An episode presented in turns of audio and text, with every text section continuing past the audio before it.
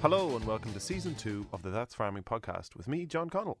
We've had a great first season and are looking forward to bringing you lots more farming stories from Ireland and around the world. We have a few new additions to this season with some field reporting as well as our usual interviews and panel discussions. As always, you can reach us on radio at that'sfarming.com or on our Facebook and Twitter pages at That's Farming. Without further ado, here's the show. Well, a special treat this morning. Kevin Ford, our own journalist, joins us to talk about a very special trip he was on uh, last week at the Dexter Gourmet Farm in Dundrum and Tipperary. Uh, Kevin, you're. Uh, You've had a very interesting trip. Uh, you might tell us a little bit about it. What sort of an operation uh, are they running down there at Dexter Gourmet? Well, it was a great trip, John, to be honest you. I've never quite seen somewhere like this in my life. Um, with regards to the operation, Yvonne has everything running to perfection. She has everything so thoroughly thought out. Um, just even walking around the farm and the castle grounds is just spectacular. But uh, the system she has in place at the moment, she has over 800 cattle on her books, and she is planning to expand that within the next few years. Uh, there's literally only one part of the Dexter animal which is not use, in use and sold by uh, by the Dexter Gourmet. They actually they use as much meat as they possibly can. They use as much bone, hooves, horns, and they even uh, they even make use the hide to make leather products, which are going to be released very very soon. Um, they also do charcuterie as well. Uh, she got, she showed me everything in Anson. There was so much to take in. Um, it was really, really enjoyable. I even got a chance to speak to some of the farmers who were involved. Um, she hires out, she hires out many farmers. She pays them per head of cattle to uh, to mine the cows essentially, and she covers the costs of feed and indeed vet costs as well. So it's a great little deal. Um, it's a great story behind it, actually, as well. The, the Dexter breed originated in that area in Dundrum uh, years and years ago, and this is the reason, actually, why Yvonne started uh, Dexter Gourmet. She had heard the story uh, upon purchasing the castle, and from there she uh, delved into the history of it, and she found that the castle grounds were actually being used to rear the Dexter breed hundreds of years ago. And this is where she got the plan to uh, to reintroduce the breed, and from there business has boomed. She did meet a lot of resistance at the start, as she'll tell you openly herself. Um, but uh, once you meet Yvonne, you can kind of tell uh, from the get go how determined she is and how much in love with the project she is. Uh, it, essentially, it's a conservation product or a project, and um, so she's working with numerous organisations and stuff to help redevelop the breed. She actually first imported the breed from an area in England because they had almost identical genetics to uh, to the animals that were bred in the Dundrum area hundreds of years ago. So essentially, she has she has started the regeneration of the Dexter breed in Ireland, and indeed the Dundrum Dexters. Right, that's a fascinating story, and and I suppose for for people who don't know the Dexter breed, they're they're incredibly small. Um, and I know that you you you were filming with them. How small were they, Kevin?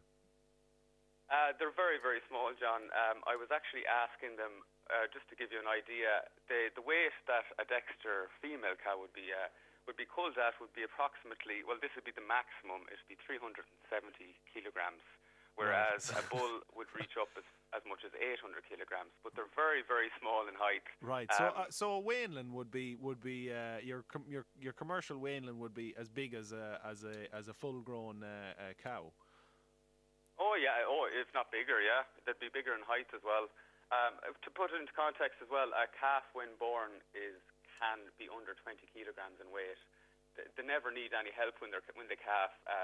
One of the farmers who I met on the trip, he actually said that most mornings when he walks out in the field, he sees a new calf lying in the grass. Uh, that they're that easy, and he said he almost mistook one for a dog the other day. They're that small. Wow. Um, they're very, very small, but they are, as as most people would say, they are kind of cute as well. Uh, a very feral animal. They're not. Uh, they wouldn't be too easily tamed. They could do get used to people after time, but uh, again, they get very spooked very easily.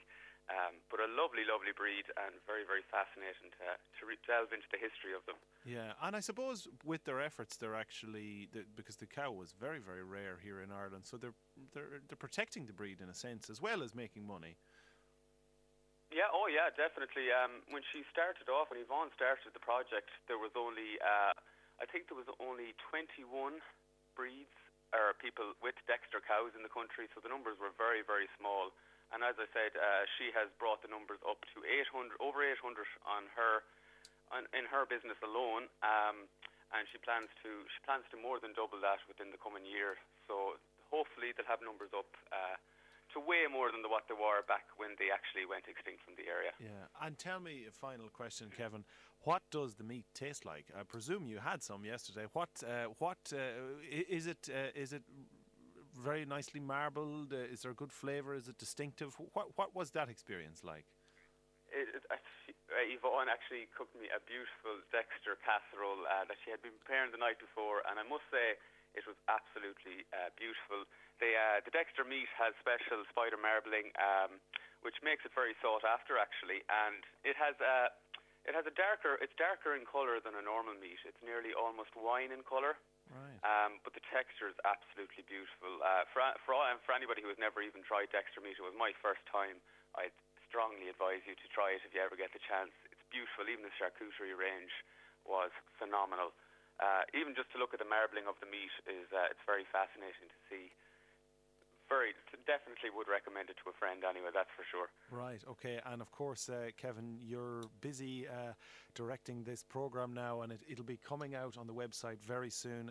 Um, we're. It's going to be an exciting um, look at one of one of the really big uh, herds in the country, but also uh, one of the most interesting. Uh, that's Kevin Ford there joining us. Uh, that's farming journalist who's been down at Dexter Gourmet in Tipperary last week. Uh, we'll have a special video coming out about that story. Um, it's going to be something to see. 800 head Dexter Farm using every piece uh, from meat to dairy to leather goods. It's it's going to be an interesting program. Kevin, thanks for joining us. Thank you, John.